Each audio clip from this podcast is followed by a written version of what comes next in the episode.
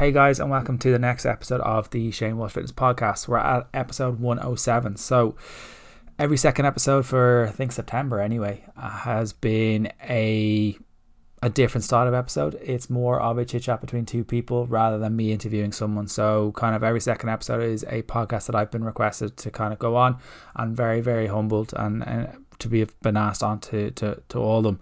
I still find it very strange when that kind of thing happens. So this is an episode that I recorded with uh, a guy called Nathan Joseph. So Nathan was on Love Island in 2017 in the series with I think it was with Kem and Amber, and he was in that for a little while. And he's had his own mental health issues which he's very very open about. He suffered from body dysmorphia, and he he he talks about his lows through his mental health battles, and it's it's a really really touching episode. So Nathan is the host of Stress Depressed and Now Blessed podcast, and he's been very, very lucky to have the likes of James Smith and stuff like that on this podcast. So, guys, I can I can only push you towards the direction of Nathan. He's doing extreme, extremely good work.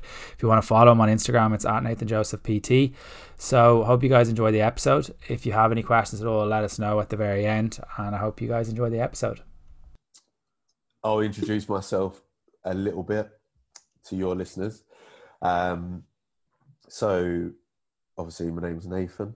Uh, I currently live in Australia. Um, I've lived out here for about 18 months, 19 months now. Um, started online coaching just through a sheer desire to help people. Um, I don't know why, but I just feel like it's my mission. The reason why I'm on this planet is to help people. Um, and I was actually told a while back or asked the question, how much do you think you know about fitness? How much do you think the normal, normal person knows about fitness? And I was told that the answer for a normal person is between zero to one. So therefore, I should be passing on the information that I have to as many people as I can because that can only benefit them. So that's what I'm trying to do. Um, I'll let you have your go, mate. Go on. Yeah, so my name is Shane Walsh. So I'm an online coach and nutritionist based in Dublin, in Ireland. The host of the Shane Walsh Fitness podcast, which has blown up during lockdown. Um, and I think the likes of like Darren, Felicity, uh, Paul Morse, Sinead Hegarty, Siobhan Hagan, and stuff like that have come on it. Um, and has really helped kind of grow. Uh, and I specialize in kind of female fat loss. I do work with lads as well, uh, but I'd say 95% of my clients are female fat loss and yeah it's it's been amazing. The reason why i kind of got into online coaching was which we'll talk about kind of my own mental health issues. I think that's the reason why nathan and i kind of click and why we follow each other is kind of that side of things and how we got into fitness. Um, and it's just about kind of getting rid of the kind of the bullshit that's out there and trying to help one person at a time. Like it's not a, it's it's very rewarding. It can be quite taxing at times in relation to trying to get through the bullshit and all the mud that's out there but it's very it's one of the most rewarding things. Like i've come from a corporate world corporate job where my my la- there was a wrong ladder against the wrong wall for so long and to find something that you actually enjoy it takes the stress it takes the it takes the worry away from you as well when you actually enjoy what you do. 100% i think uh, at times for me i don't know if you're the same but i have to pinch myself when i am doing a job that i love because i think that one thing we're taught from a very young age is like life is hard. Like life is hard. You don't enjoy what you do for work, but you do it because it gives you money to then live. Whereas I feel like I went down that corporate route, like you say, like um, recruitment, IT sales, knew it wasn't right for me. But I did it for so long because I thought, right, well, everyone just does a job that they don't necessarily enjoy, but they have to do it. Um, so there, where you say how rewarding it is, I think it is crazy. And obviously, for me and yourself, like that mental driver, I think people think, oh, you're into fitness because of the way it makes you look or whatever. But I really believe that that is a byproduct. And yeah, like I, I think it's I think it's a, a massive, massive thing. I think a lot of people think that people who potentially look a certain way have it easier, but they've just kind of put one foot in front of the other more often than that other person. And it's not about having the aesthetics, which are amazing. Uh, but it's not. You can't be like unless you're a genetic freak, you're not going to be ripped all year round. Mm. That's not what this is about. It's about finding a balance, about finding a way that works for me. And then if I can promote what I believe in without kind of ramming it down someone's throat, then that's what I want to do. It's about finding a balance. Like I'm not the most ripped PT, and I, I'm not sure. Like I got I got trolled pretty bad last week. Uh, got called a prepubescent 14 year old boy by one of the shoot the pictures that I put up. Um, I know who it is. Uh, it's one of the PTs that I used to work with in Dublin, and by a secret account. Like they put up, set up a secret account and all that kind of stuff. And I was like, this is bonkers. And I, I was kind of laughing it off on the day of, and then a little bit of a downtime on the Friday or the Saturday afterwards. And it kind of hit me. I was kind of like, that person's gone to an awful lot of effort to be negative. I genuinely feel sorry for that person's headspace that they have to go up and set up an account to do not, that. Not only that, I think if people throw that sort of shade on you or they try and make digs, it's spawned out of jealousy. And no one is jealous of somebody that's not doing as well as them.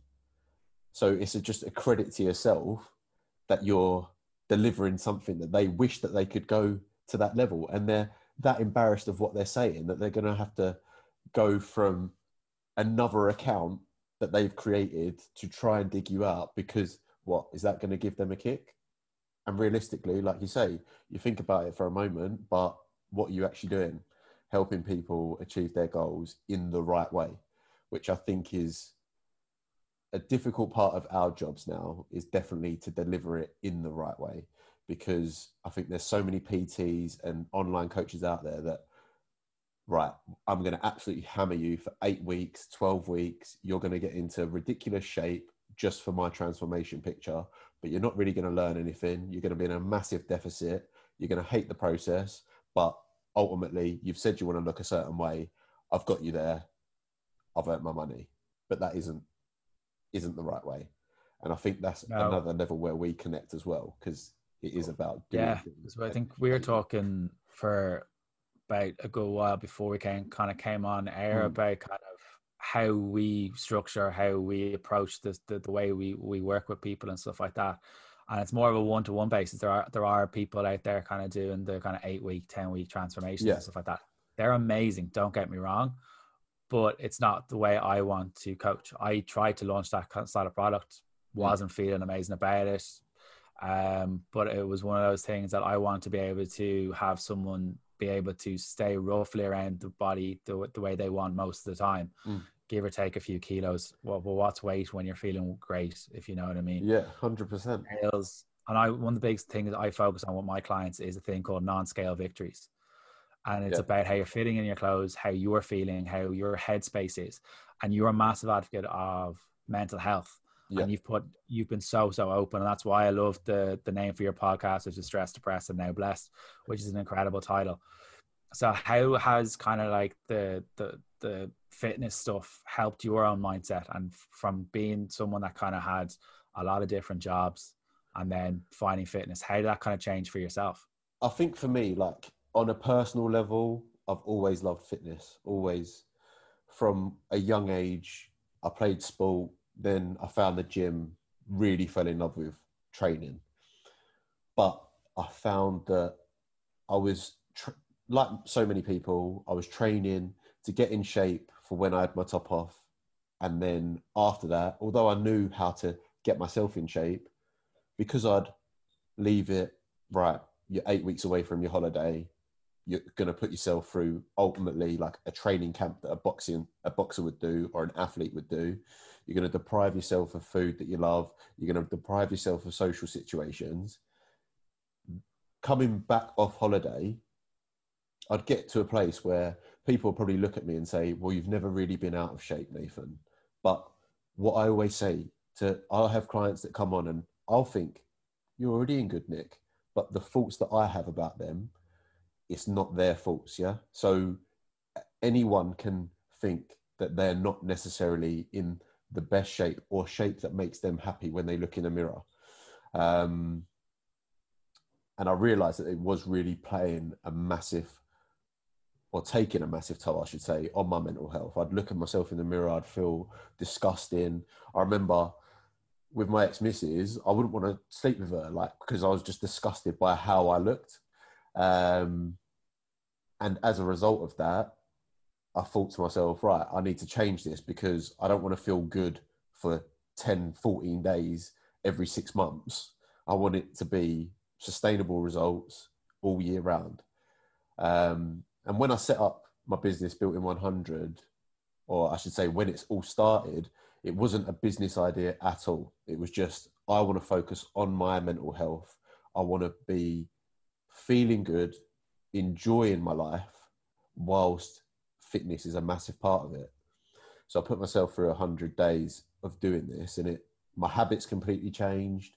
Um, I'd go out one the biggest change that I experienced, which so many people struggle with, I think, um, is when you go out and you enjoy a meal with your friends and you go out and you have a beer, to be guilt free for doing that.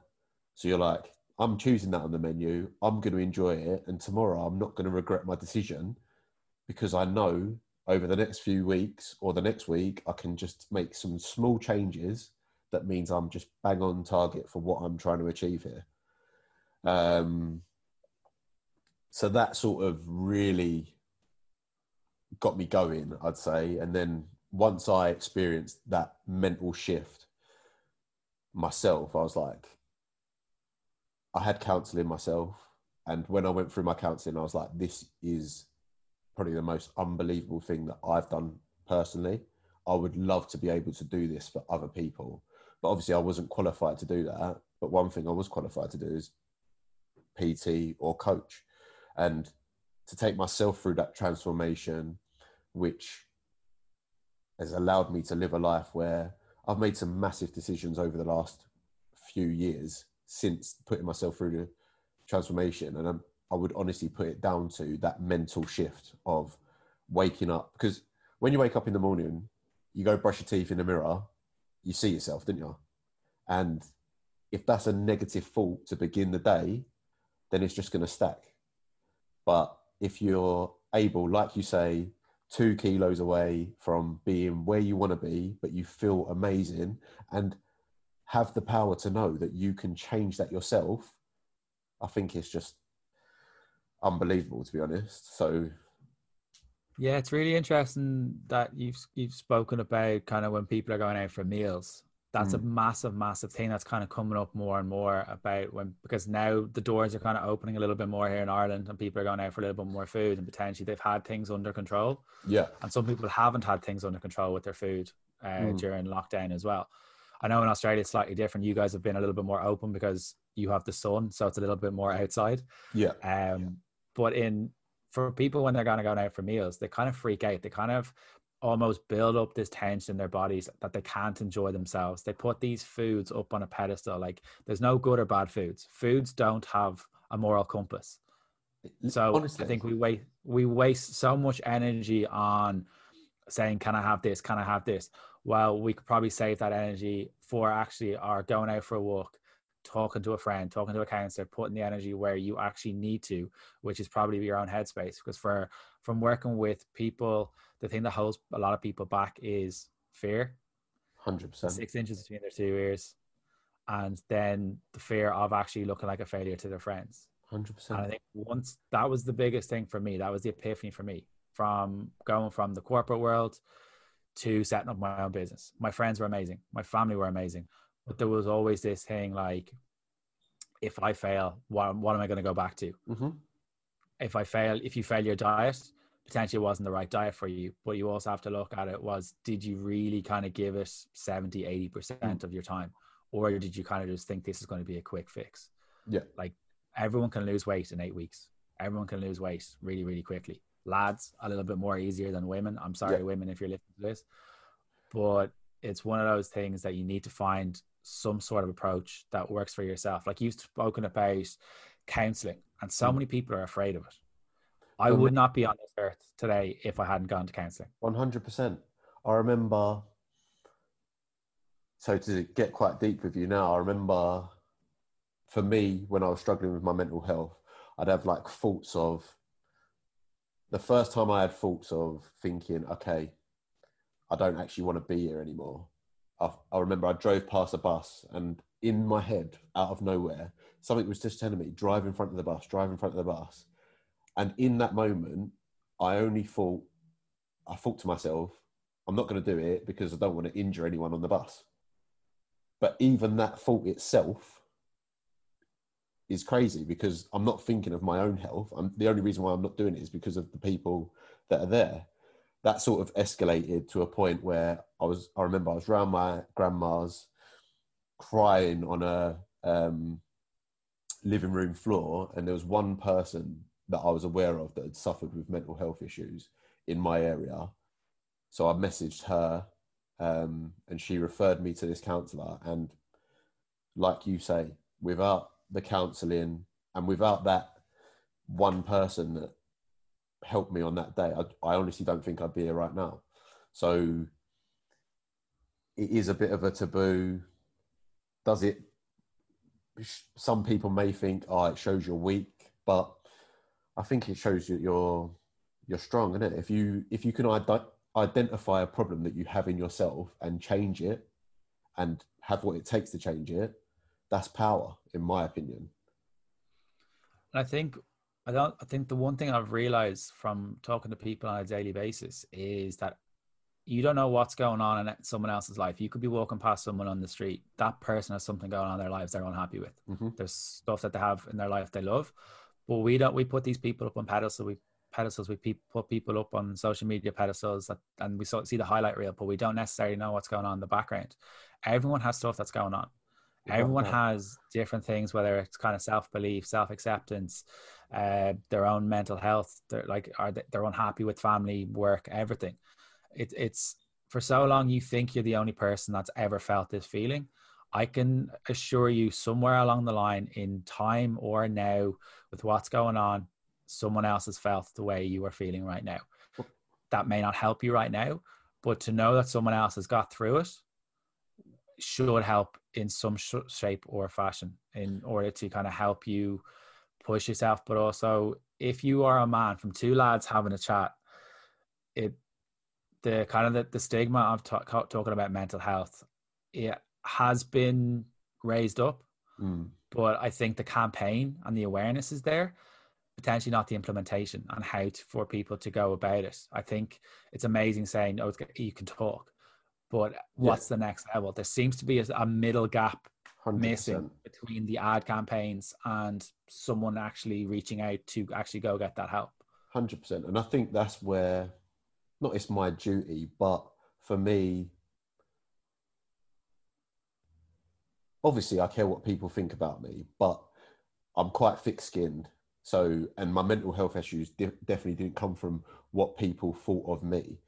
So, therefore, when I felt at my lowest, I just felt so lonely so that and to hear that people had experienced a similar thing even when people after i came out and said that I'd been struggling with my mental health people was messaging me saying i've gone through a similar thing the thought in my head was why didn't you tell me like why do you know what i mean because but in that that same sense it's because they're worried of what people will think and i didn't experience anyone in my life that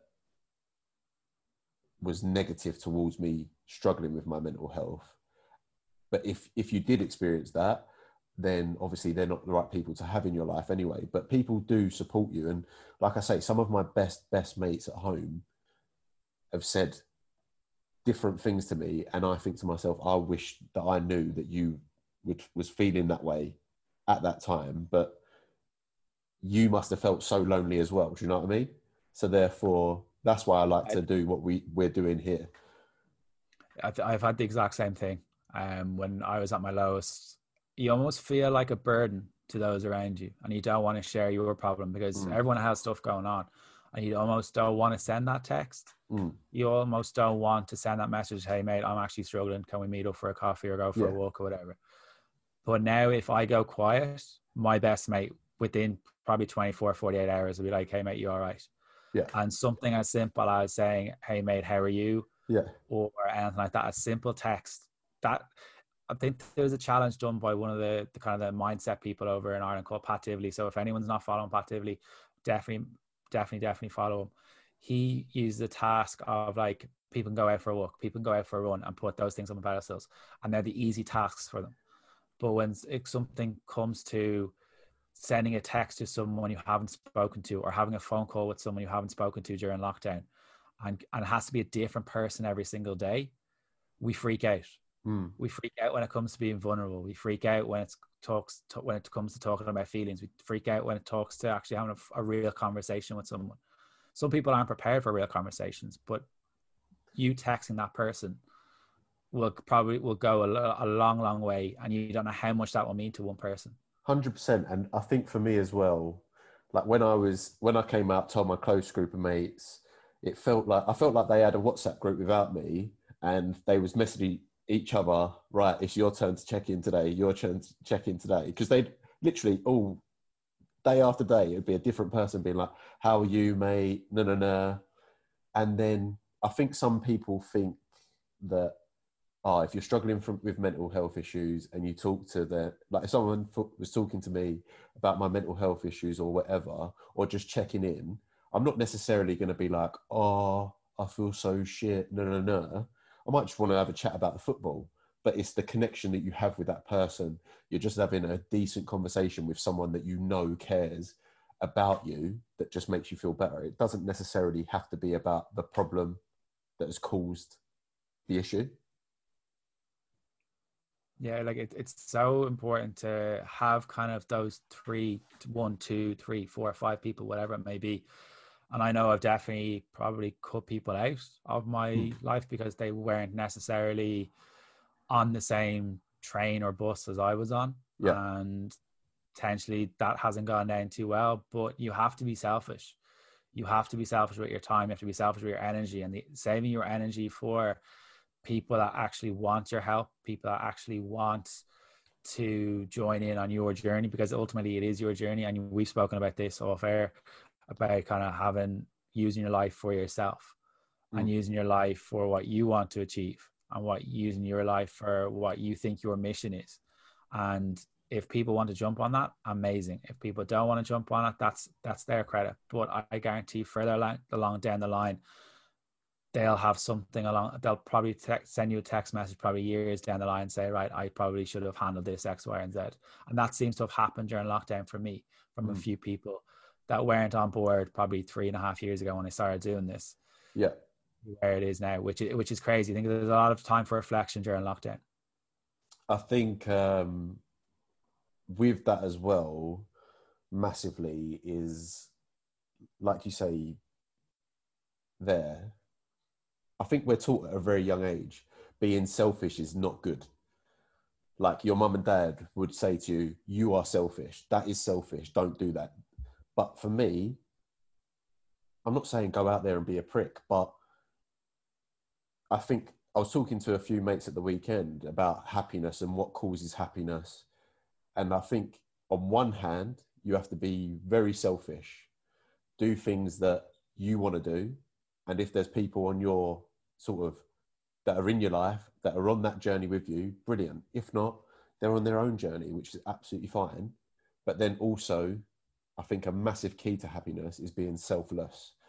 If you're selfless and you give back to people, if you put out energy where you are helping people or you are that person that just checks in on a mate, how are you, uh, blah, blah, blah, I think you're going to be happy because you never want to be in a situation where oh, I was going to text you, but then I didn't, and now something's happened to you.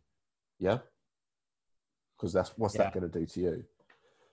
Yeah, I think, I think like if you're if you're, we all have a choice. We all have like if you don't do something once, it's a mistake. If you don't do something twice, it's a choice. Yeah.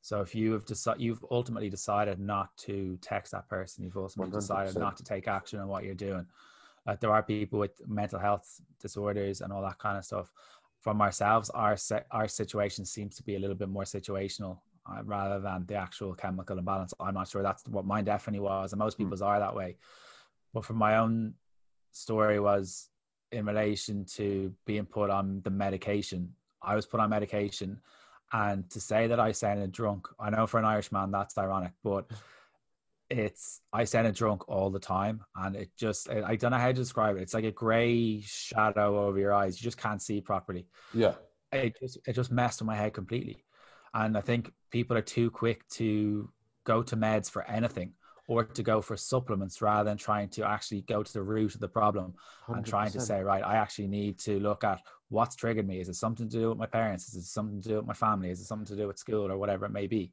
Rather than kind of reaching for this quick fix, whether it be that's, a diet, exactly. whether it be meds. That's you, you've hit the nail on the head, in my opinion. Like everyone goes for quick fix. Uh, oh well, they've said that this will do this, so I'm just going to jump on it. When ultimately you're just papering over the cracks, yeah. Yeah. And one day you're going to be exactly if you if you do a crash diet, you're going to get results. You're going to learn nothing and be exactly where you started. Likewise, in my opinion, taking medication and whatever, you're going to just paper over the cracks, but then you're not going to get to the root cause of the problem, which you need to understand to move on and let go and become more positive, in my opinion. Like one of the hardest things for me when I was going through my battles, it was to do with family. And I sat down with someone in my family and just told them how I felt. And from that day, that was sort of like, don't get me wrong, I worry that I could revert back to a state. I, I think you always live in fear if you have suffered yeah. with mental health. But from that point, I was like, I have what a massive thing. I've identified what has made me feel that way and I've addressed it. And it goes back to then the choice that you mentioned there. It's now their choice. They know they how they've made me feel. And now it's their choice to continue to do that or to change. I think the other thing that we need to realize is that some people aren't necessarily going to change. Some like mm. if we took if we look at kind of the older generation, they're like you can't teach old dog new tricks. Yep. But they are set in their ways. But what we can change is how we cope with their their their kind of negative comments or mm-hmm. their little snipes or something yeah. like that. For instance, like I, my uncle rang me to go over to his house for dinner on Thursday. Yeah. And at the end of the call, he was like, "So, um, Shane, can uh, you uh, actually eat food?" because I think because you're like health and fitness, they're like you can't have the foods you yeah. want. I'm like the old when I first started that would have got up my wick. I'm kind of like this is actually kind of funny because I wouldn't like he. He, he's like he's fine like he's in, in his 70s or six, uh, late 60s anyway but like he, he's had this very very old school of like steak and spuds that's yeah. his like that's his meals and stuff like that but it's funny that those little comments probably would have irked some people and especially when you're going out for meals and kind of reverts back to that that people are afraid to kind of they don't they don't, don't want to be salad susan or anything like that. They don't want to have to have the salad. They want to actually have foods that they enjoy but they don't want to be also the person has the big burger and chips because they're afraid yeah. of the judgment of others. Like and it's mad. I think that's so true. Like uh you'll get I've been out with a group of people, and there's been bigger people in the group, and out of fear of what other people think of them, they will choose to get a salad. Yeah. When yeah. Re- realistically, you don't want the salad. I know you don't want the salad. So why are you choosing the salad? You're not going to enjoy the salad. You're not going to enjoy the meal because you know you're not going to enjoy the salad. So not only are you punishing yourself with the food you're going to eat, you're punishing yourself by not enjoying the social occasion, which is only going to have a knock-on effect with your mental health. To be like, oh, I don't enjoy going out. Yeah, and I think the the quote from The Simpsons, "You don't make friends with salad," it comes to it comes to mind. But like, yeah. I think the one trick that I would say that I've always said to my clients is, if you are out for a meal and you're not sure to what to order, have a look at the menu beforehand, and then if you're ordering and you don't want food envy, go first. Because what will happen is if your person, if your friend beside you is going to have this massive, I don't know, lasagna or there's nothing wrong with lasagna or burgers and chips or whatever, and you don't necessarily feel like that, and you literally just feel like, I don't know, a starter uh, mm. and a main or a main and dessert, whatever your whatever works for you.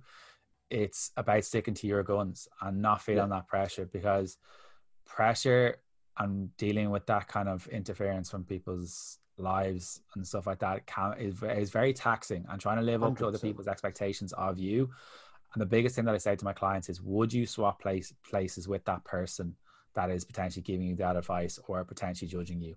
And more often than not the people that are potentially giving you the advice whether it's your nutrition or your training probably aren't in the greatest shape of their lives. Yeah, that is that is bang on, bang on. And I think that for me, what I, if my clients go out, naturally, I'm not, I know you've been there. You get that. Oh, I'm going out. I don't know what I can have. Um, and again, yes, okay. Well, be a bit mindful. Have a look at the menu, see what's going on there. But also, you're not gonna if you know you're going out at the weekend you're the likelihood is you're not going to eat excess of a thousand calories or whatever yeah so say we drop your calories over the next two weeks by 100 calories a day you're going to be back in line with where you are. It's like um, everyone when they go out on a night out now don't get me wrong don't have sugary drinks in your mixers but everyone will have oh gin and tonic. Do you like gin and tonic? "Mm, not really but it's good for you well you're not going to enjoy the night out then are you if you ain't enjoying every drink you're having if you want a pint have a pint but just know that okay that's going to either that's going to take you over your calories by this amount which is then going to take what an extra couple of days to get to where you want to go or you need to adjust your calories before or after. And i think it's just getting that message across to more people that it is not the end of the world to have a pizza. And i think I can't, i'm trying to remember a quote that i got told the other day um, it will come to me but if you consistently eat the right foods so everyone goes on about 80% of the time you eat the good foods 20% of the time you can have your treats right? Well i worked out that 80, if you're eating 20% of your meals on three uh, meals a day that's like four meals a week that you could have treats so to speak yeah? So if you can't if you can't diet on that when you're eating these sort of foods that you love then i find it a bit you need to obviously that's where we come in and coach them to that end goal. But i think people get so bogged down if i'm being fit i can't eat this i can't do that i have to be 100% this side or 100% that side. There is no happy medium Yeah. which makes I'm I'm an example of it. You're an example of it. It's the happiest I've ever been in myself because I look I look good when I look in the mirror. That's not me being narcissistic. I'm just happy with the way I look at the moment. My diet is probably, if anything, it could probably be a little bit cleaner, but I'm still happy happy where I am, and I'm getting the results that I want. Performance is good, so I think um, it's definitely down that education piece for the m- mass public.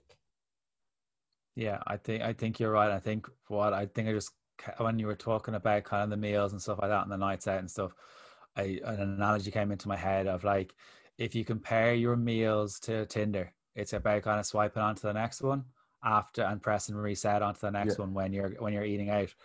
Um, because I think a lot of people build up one meal in their heads when and potentially if they go off plan, but you can't be off plan if you're not on plan. And it's Mhm. about finding that balance. I'm kind of saying to yourself, right, if I have this pizza tonight, I'm going to enjoy it. I'm going to enjoy my time with my friends, enjoy my fa- the, the family. Like life's too short. We've seen so many people pass away from what's going on at the minute. Mm. Why not try to say to yourself, right, I'm just going to have a little bit less breakfast or I'm going to have a little bit less lunch the next day and try to get a little bit more water into my body and try to almost win the next day by going out for a walk but the walk is for my head. It's not to say, right, I need to exercise off the calories. That's not what I'm trying to say. Because too- too many people think that they're burning more calories than they actually are because of the likes of the Fitbits, all that kind of stuff. When ultimately you're actually burning, probably burning more calories from probably going for a walk, even though I hate using exercise as a way of burning calories. But you're probably going to burn more calories from doing that than you are going to be doing a spin class when probably your kneecaps aren't going to be able to cope with it and you're sitting at a desk all day anyway 100%. probably jumping around the living room probably doing an s&c class but whatever whatever works for you. But if you're doing burpees and plum burpees for the sake of looking a certain way what's going to change your body composition is what you're going to be doing the majority of the time. What's going to be changing your body composition or how you look is lifting actual weights. And i think for girls in particular from working with a lot of them they're scared of looking getting this bulky look when ultimately that ain't gonna happen i like yeah I, unless you're putting testosterone in your bodies it's it's just not happening do you know what i mean like no. it, it takes if you was to get a male client on now who hasn't been in the gym for a while, they're not going to look like Arnie overnight. Yeah. They're going to experience massive changes within their body if they're working with you over a certain period of time, but they're not going to look like Arnie. And with it, and that is just the results that they see is obviously more from the uh, increased testosterone that men have over women, right? But I think it's definitely uh, deteriorating that stigma of um, if I lift weights, I'm going to get bulky. I don't want to train up a body that much because all I want is an ass and nice legs. Um, we've all heard it, yeah, which is is fair enough, but it's also coaching. You're not going to get massive if you do lat pull downs, assisted pull ups, but what you are going to do is burn calories, which is then going to lead you to lo- losing weight and which would then give you the physique that you want because you can't train legs every single day. No, and I think what you said about the kind of like the the lat pull and stuff like that, you, th- you think of it as like you're you're you've got a bit of sun over there. I'm looking at the window. It is pissing rain, but for girls and stuff like that, they want potentially have the, the, the, some girls, not all girls, but some girls want to have the, the quads and the bums, mm. but also they want to kind of look have kind of like a toned look, which it means building muscle. That is but the they want to have kind of like the the shoulders, the back, so when mm-hmm. you can wear a strapless top or something like that. Yeah. And that's going to be the stuff that you're looking for. Doing loads of endless cardio isn't really going to get you that. And like, go ahead. I think like the amount of people that I see before they're going on holiday, they'll show a video of them just done repeated sprints, dripping with sweat. Okay, you're doing repeated sprints. Let's say you're doing 30 seconds on, 30 seconds off for 12 minutes. You're actually sprinting for six minutes there, yeah? And you're telling me that those six minutes are going to burn more calories than you walking around for or getting your 10,000 steps in. I think it's uh, people just believe, and that is a problem with the industry, is people just believe what they see over and over again. So people think, oh, repeated sprints, well, that's hit. So that's going to mean that I lose more uh, belly fat, which is then going to give me the abs that I want. So I, and do you know what? I was, I was one of those people as well. I've not been clued up my whole life with fitness. Before I'd go on holiday, I'd be doing repeated sprints in the morning and resistance training in the afternoon. Do you know what I mean? So, Robin. yeah, I'm not saying that people are idiots for the way they train, but it's just what you see, what you believe in. When realistically, if you look at the science behind it, you go to a gym for an hour a day. Some people do double sessions, say that's two hours a day. Um, so let's give it two hours. That means you have eight hours sleep. Yeah. So you're up for 14 other hours. If you sit in bed, but you've done your two hours in the gym, are you going to be burning as many calories if you're always up, out, active, walking here, there, and everywhere? No, you're not. Yeah, I think people need to realize that everyone is so different with the amount of calories. Like Nathan's quite a what are you six five? Yeah. So you're going to burn a lot more calories than I would at five ten. Yeah. So even from just kind of existing, really, his body mm. is burning a lot more because he's he's just a bigger bigger mass uh, as well. I think people need to realize that there isn't one size that fits all with kind of the calories approach as well. That say at 1600 calories, you'll say the same weight, 1601, you're going to put on weight. That's not how it works. Yeah. You're better off kind of looking at a range, say 1600 calories to say 1800 calories and trying to find a happy medium between those two, two figures that work for you. Those figures are out of my head. They're not applied to anyone. Yeah. Uh, and that's the biggest thing. And I think a lot of people want to go like this 1200 calorie number. It, if I had hair, I would have pulled it out by now with this 1200 calorie number it's one of those numbers that I think needs to get we need to try and get rid of. Stop default. My Fitness Pal doesn't help with that thing. My Fitness Pal is an amazing tool, but so many people when they go onto My Fitness Pal, they will always enter in, "I want two pounds of weight loss a week," and then it will almost automatically default. But can you can you like if you lose half a pound a week every week for the year, you're going to lose like twenty six pounds. Se- 26 that pounds seven thousand calories in a week that you're in a deficit. Yeah, two two pounds. That's a lot of food. Yeah, that's absolutely bonkers. But again, it's it's the quick fix. I want to lose this much this quickly, whereas for me, two biggest things that are going to change the way you look: patience and consistency. Yeah, and they're, they're not the sexy stuff that people want to see. They're not the stuff that people want to buy. They're not the things that people want to buy into. They just want the quick fixes, as you've spoken about. You've spoken about a good bit as well about kind of like body dysmorphia mm. um, and like what having to look a certain way and stuff like that. Um, it's from like people can i've had victoria spence on the podcast and she talks about it from a female perspective but body, body dysmorphia is definitely a thing for lads as well which i don't think people 100%. realize. Have you struggled from yourself? I know for anyone that doesn't know nathan's story nathan was on love island what three four series ago? 2017 i was in there. Yeah. um uh, so who what what series were you on? You were on with Kem and amber. Yeah yeah yeah. So for me from that perspective, 100%. Like, um, in regards to, I remember when I went on the show and I looked at myself before the show and I honestly thought to myself, disgusting, disgusting. You're fat there, you're fat here. And the things that it was doing to my head, like I would look in the mirror, hate it, as I say, but then I'd look at the pictures from the show. Don't get me wrong, I wasn't in the best shape of my life. I still had a six pack. Do you know what I mean? But even more for me, I'd say, is I remember in times in my life where I've been in probably what I would now say is the best shape of my life. But I remember being in that shape and being like, you are fat.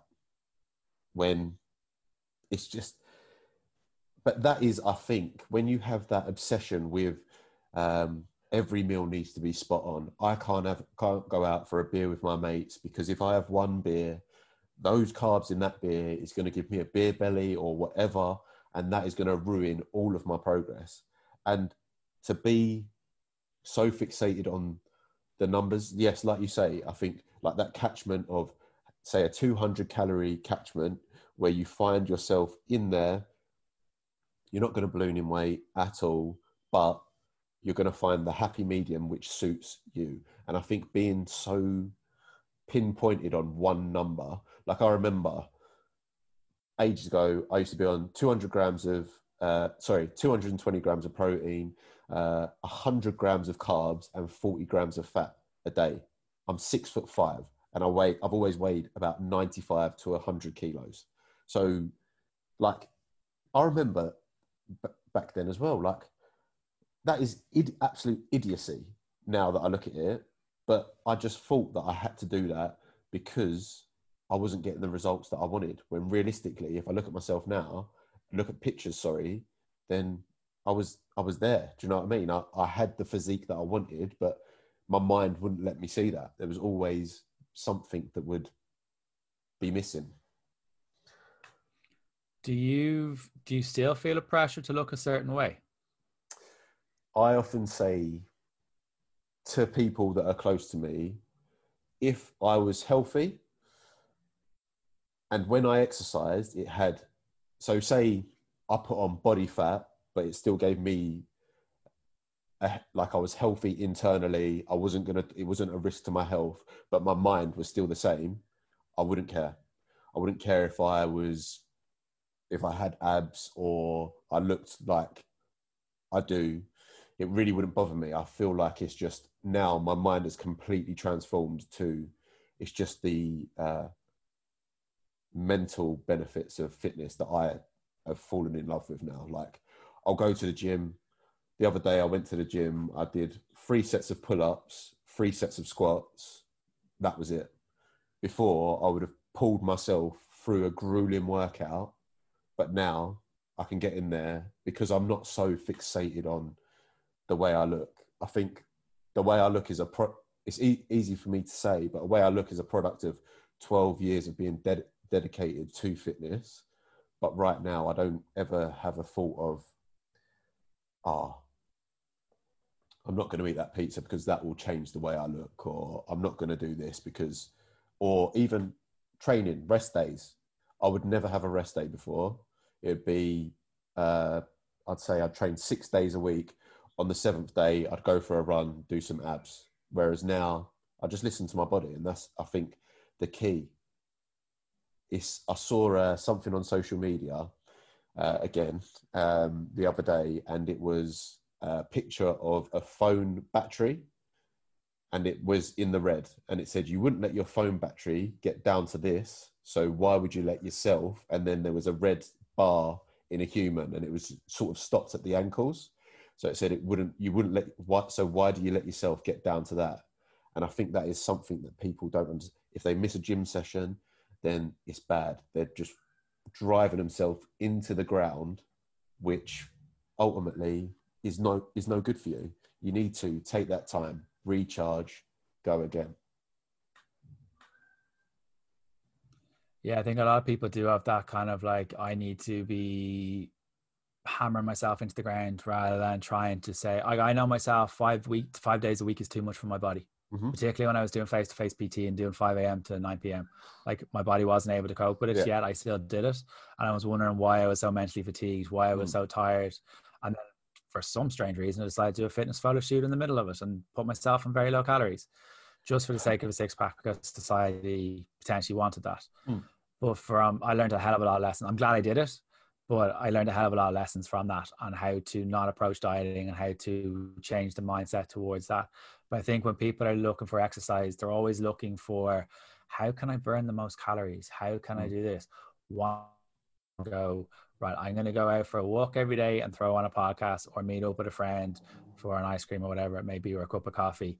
Have an have an honest chat and focus on that and trying to say, right, I'm going to go to the gym two or three times a week. Three times a week for most people is more than enough. If you've got f- like f- young kids, and if you had young kids during lockdown, you deserve a medal. By the way, mm-hmm. you it's you to fit into your schedule two or three days a week is more than is way more than enough. Bring the kids out for a walk, get them involved. You don't need to jump around the living room in order to get the body you're wanting. It's about what you're doing in the kitchen, as cheesy as it sounds. It's about what you're doing out of the gym realistically that's going to help you more you don't burn as many calories as you think when you're yeah. when you're like if i was to train with nathan right now nathan would probably burn more, burn more calories than me during mm. training exercise because he is a bigger body mass if I was to train with someone who is a, a slighter body mass, only say five foot three or five foot four to me, they're probably going to burn less calories than me. Everyone will burn them at different rates. Mary down the road is not going to burn as many calories, and anyone that uses those fitness trackers or those Garmin's or Fitbits around like that to track their calories at the minute burns, I would advise you to probably stop and unlink it to your MyFitness or from your MyFitnessPal. There was research done, I think, by Stanford or Harvard, that even the most accurate one of those fitness trackers was 80% or it was 20% wrong. And that was the Apple iWatch. So yeah. even 20% wrong, that's a huge margin for error. So I would focus on saying, right, how am I going to move today? Hmm. Or how am I going to win the day by getting out for a walk? Or how am I going to get my protein and my veg in with each meal? And See, focus on those things. I think yeah, one. I've got a Fitbit myself, and every day I celebrate my ten thousand steps. I don't really care about the calories that I'm burning in a day because I know that I'm burning enough. And I think that in that sense, it gives you a little vibrate when you're uh, you've hit ten thousand steps. Sometimes I'll be standing in the shower washing, and it will start vibrating, telling me that I've hit my ten thousand steps. So I know it's not to the point, but to know that it's a good target to have to know that you've moved. However, I think you mentioned there people just need to move more. Um, yes, working out is great, but going on walks, connecting with people, I think the element that really tricks people into thinking, well, that can't be burning calories is sweat. Because when people don't sweat, they think, well, I'm not working out And a thing that, since I've lived in Australia, a thing that I love to say to my clients is if I was to walk down to the beach now and I lie down, I'm, my towel's going to be drenched with sweat because it's hot, right? So just because you're sweating, it does not mean that you are working out or it does not mean that you're burning more calories. It's just a product of your body being hot and it's trying to cool you down.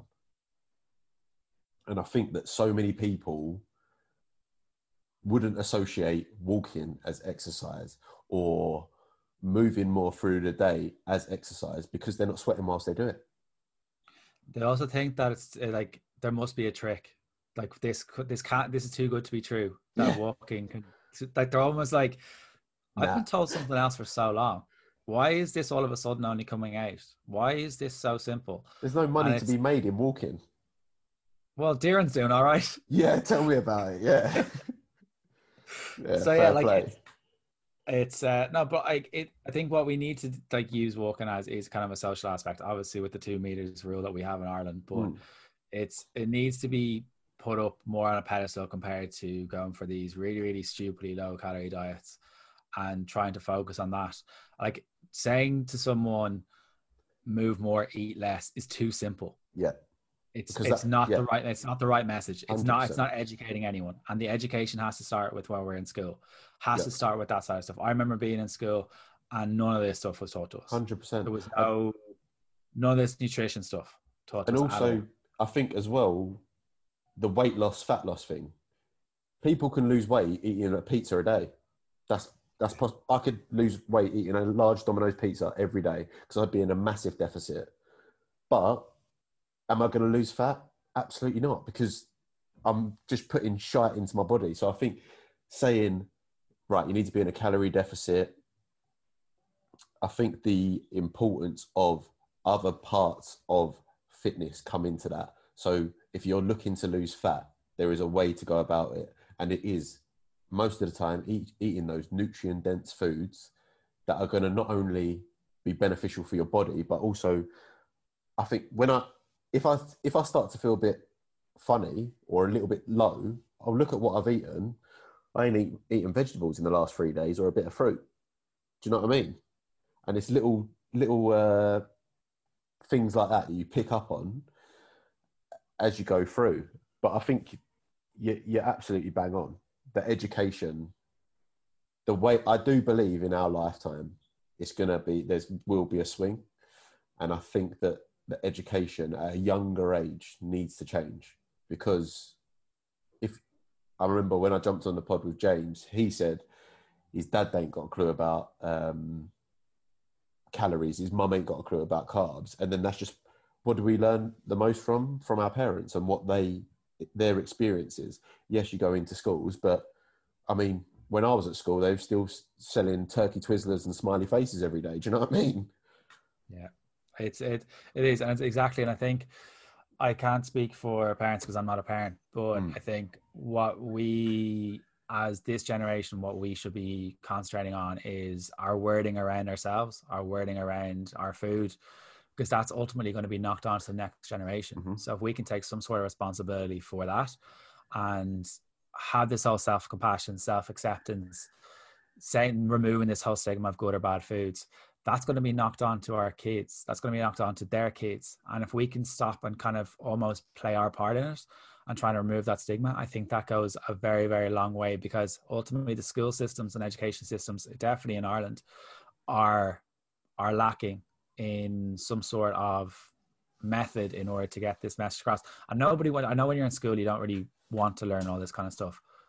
But I think if you don't want to end up doing like certain branded diets. I'm not going to mention them, yeah. but I think it has to it has to start with the the, the has to start at a younger age six seven eight nine ten is when your your kind of your mind is forming mm-hmm. and just needs to make sure that that's getting sorted i think um as well i've had a few mums that have worked with me and yes i'm providing the education to them but they come back to me and they'll say, now they're passing that on to the meals that they're doing for their kids or things like that. And I feel like that will then pass through the generation because whatever's considered the norm at home is what you will take forward going on. Yeah.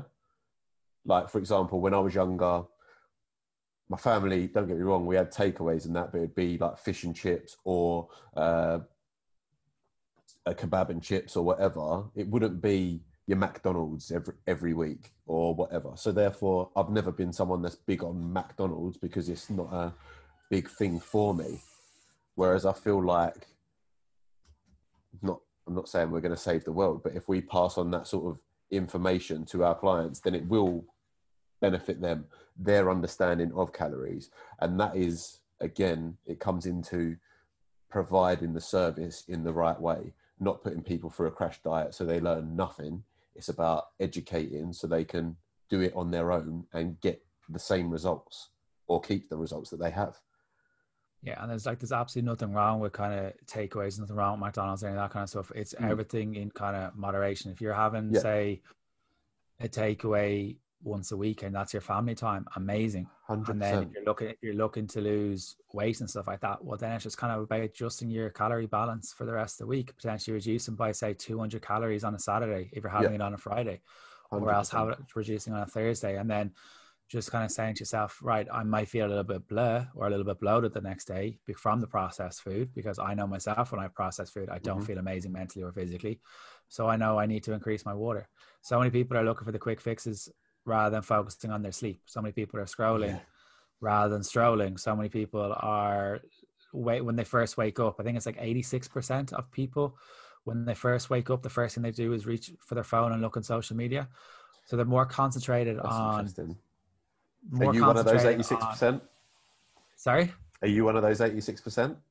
No, I have my two. I've my well, bar this morning. Um, yeah. yeah. I, no, I have my two. I have my two phones in the other room. Yeah. Uh, so first thing I reach for is to write to try and either journal yeah. or try to read ten pages. Uh, exactly first thing in the morning. Yeah. So it's it's it can't like there's days I don't want to do it, but I know mm. that the days I don't want to do something, I learn more about, about myself and yeah. it will put me closer to where I want to go. And my clients are always baffled why I'm awake so early. Mm. I'm like, well, I go to bed really early. Yeah. So I can get up early so I can get a couple of hours work ahead of when the mayhem starts. Mm-hmm. Uh, before clients come in, before I don't want to answer emails. It's about kind of doing the stuff I don't that you guys don't that people don't see. Yeah. Um, and posts and all that kind of stuff. Um, but I think for a lot of people, when they're scrolling first thing in the morning, they're almost use they're looking to see what other people are doing in their lives rather than focusing on their own. You, you're not take like for me, my thing is wake up, get Audible on, walk down to the beach, stay in my own head. I don't touch. Obviously, my phone is on, but I don't go on. I turn my phone off uh, through the night. Um, I don't go on any notifications until I am back from my walk because if I don't start the day in my own head, then something is going to influence my decisions or the way I'm thinking. And for me, that's that's not a good way to to get going. I don't think. Like if you're constantly involved in, it goes back to being selfish, doing what you want to do having clarity. And if you have that clarity in the morning, away from your phone, away from, oh, this happened last night, or who's wearing what on Instagram, or where are people, what are they doing during lockdown, I think that is invaluable time. And like like you said there, 80, 86% of people don't take that time. And what, yeah. what do you what do you get from how many miles is your scrub is, is your thumb done rather than your feet? Yeah, yeah, yeah, exactly. How much, how many more miles is your thumb done than your feet? Like it, it's, it's mad that we're so worried about what other people are doing, and then we're worrying, we're we're wondering why our own headspace isn't amazing. Yeah. Why our own lives aren't the way that we want them to be. We're so we're not taking action on what we want to do, and I can feel so many people. A lot of people who have unfortunately lost their jobs during lockdown but there's so many people who potentially have had a lot of self reflection during lockdown, haven't been able to cope with it, and I've been kind of saying, "I want to leave my job." and now is my time to do it. Mm. And now is the the time and opportunity. This could be the sign. This could be the kick up the arse yeah. that you potentially needed. I think a lot of people like there is fear. We all want guarantees in our life.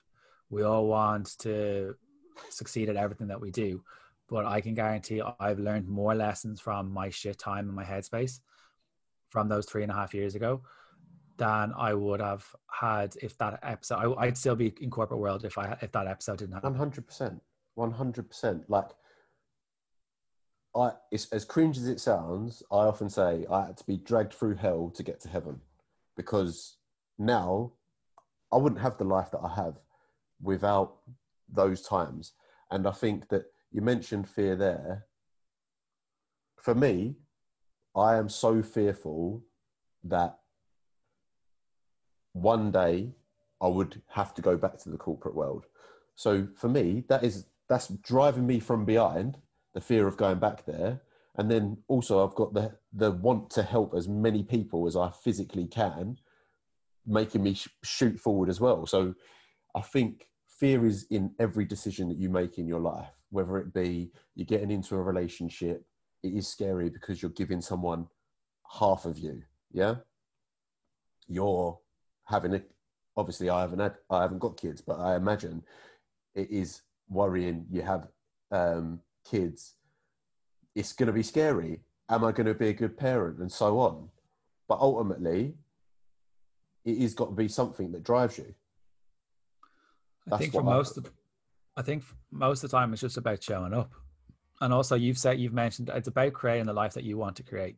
It's not about creating the life that social norms are potentially dictating. It's about creating a life that you want to be happy with, and that may be potentially traveling or living in Australia. For someone else, it could be having the family and the kids, and then being happy enough with that, and being happy 100%. with and content with that, rather than kind of saying right, I could have had this when like I think there's a study or something like that when they into when they talk to say 90 year old people on their deathbeds and stuff like that or term terminally ill uh, patients and stuff like that the biggest regret they have is that they didn't jump at stuff that they wanted to do or that they didn't travel or something like that. So we need to kind of make it maybe take a step back. I know that's kind of quite morbid uh, for like quarter past nine in the morning mm-hmm. but it's it's one of those things that we do need to say say to ourselves right what can i what do i want to do why where is balance for me? Have i kind of got like balance with my love life? Have i got balance with my work life? Have i got balance? Because so many people are being pulled left right and center and they're forgetting what the center is. They're forgetting that they are the center and if they aren't up and if their battery levels are low there's going to there's going to be a crash there somewhere and i don't know when it's going to happen but there's going to be a crash. One hundred percent, and I think you you bang on. I'm not saying that my path is the right path for anyone to take, yeah. But it is the right path for me. And I think that a lot of people buy into the area, as I mentioned before we come on, uh, the area I was brought up in. It was right.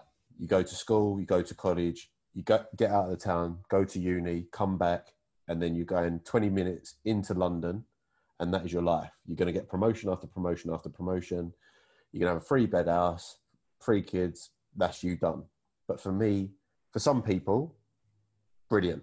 But for me, that's just not my path. And I think that it is so important for people to really understand what they want. And even if it is against the norm or what people in their family have done or think that they should do, if it is the right choice for you, you've got to you've got to try it because you'd rather try and fail than never it at all, right? One hundred percent. You're probably going to learn more from that failure and how you can apply it to something else. Without um. And, and you'll learn those lessons. I've definitely from even from the business side of things and from personal side of things that I've definitely learned a hell of a lot more from the downtimes and that side of stuff and grown from that and been able to apply that to either having that whole mental side of things that I can relay that to clients mm-hmm. or having that mental clarity to say, right, I actually need to try and take a step back. I'm running myself into the ground doing work. I need to take a step back and say, right, let's be smarter. Let's try to streamline something. Let's try to either give this job to someone else or get someone in to work with yourself and do that. Potentially it could be something like editing the podcast or something like that. But I enjoy that. I quite that quite, soothing. Some people don't like doing that, but it could be the artwork. Outsource that if you're if you've got your own mm-hmm. company or if you've got if you you've got your food and stuff like that potentially. And if you haven't got when people say they haven't got time, I don't believe they haven't got time. But it's you if you haven't got something in your calendar, you have time Like, mm-hmm. how can you know you have no? How can you have no time if you have nothing in your calendar? You have your social life, you have your work life to the T, but when it comes to yourself, you don't have anything organized. Yeah. That was Paul Mort that taught me that, so I can't take okay. credit for that. Okay, I agree. Like, I think if someone, if you can't make time for yourself, then, in my opinion, you've got to have a long look at yourself because if you're, again, it comes down to I wouldn't say I'm big on energies, but if you're unhappy in yourself, everything that you put out is going to be. People will feel it. People will, will see through it as well. They'll be like, yeah. "This person's just doing this for the sake of it." Yeah. And they're like, they're they're they're just going, strolling through life, scrolling through life, and then uh, ultimately, they'll, they'll, and if you're kind of one of those people that's potentially bitching about people and being negative towards people, you're not happy.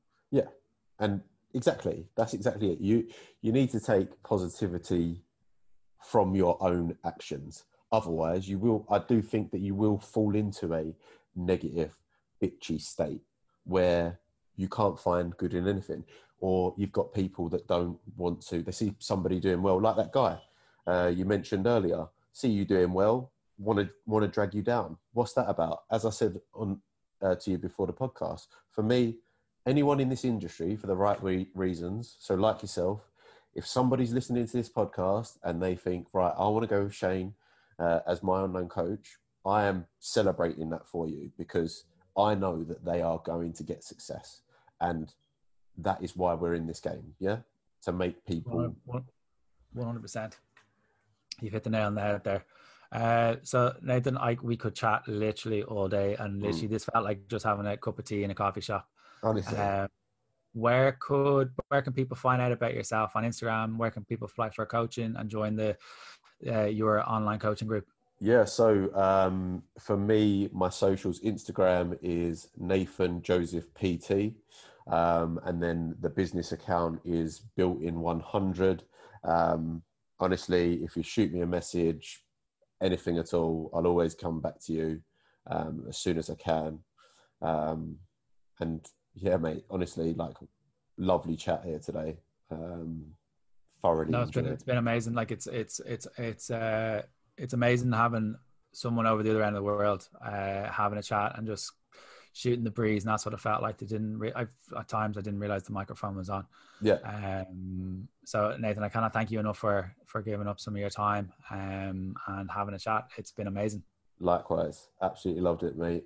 Um Guys, if you've enjoyed that episode at all, please do tag Nathan and I up on our story, leave a review up on iTunes, listen up, share it up on your stories and stuff like that. It was really, really great to hear another guy talking about kind of mental health because it is a stigma that needs to be raised. There is kind of a lot, a lot of campaigns being put out there. It's just put about putting the stuff into action now. So guys, hopefully you've enjoyed that episode. If you've taken any notes that, or if it's impacted you on all on what Nathan and I have said, please don't be afraid to pop us a message. Thank you again for listening, guys. Talk to you soon.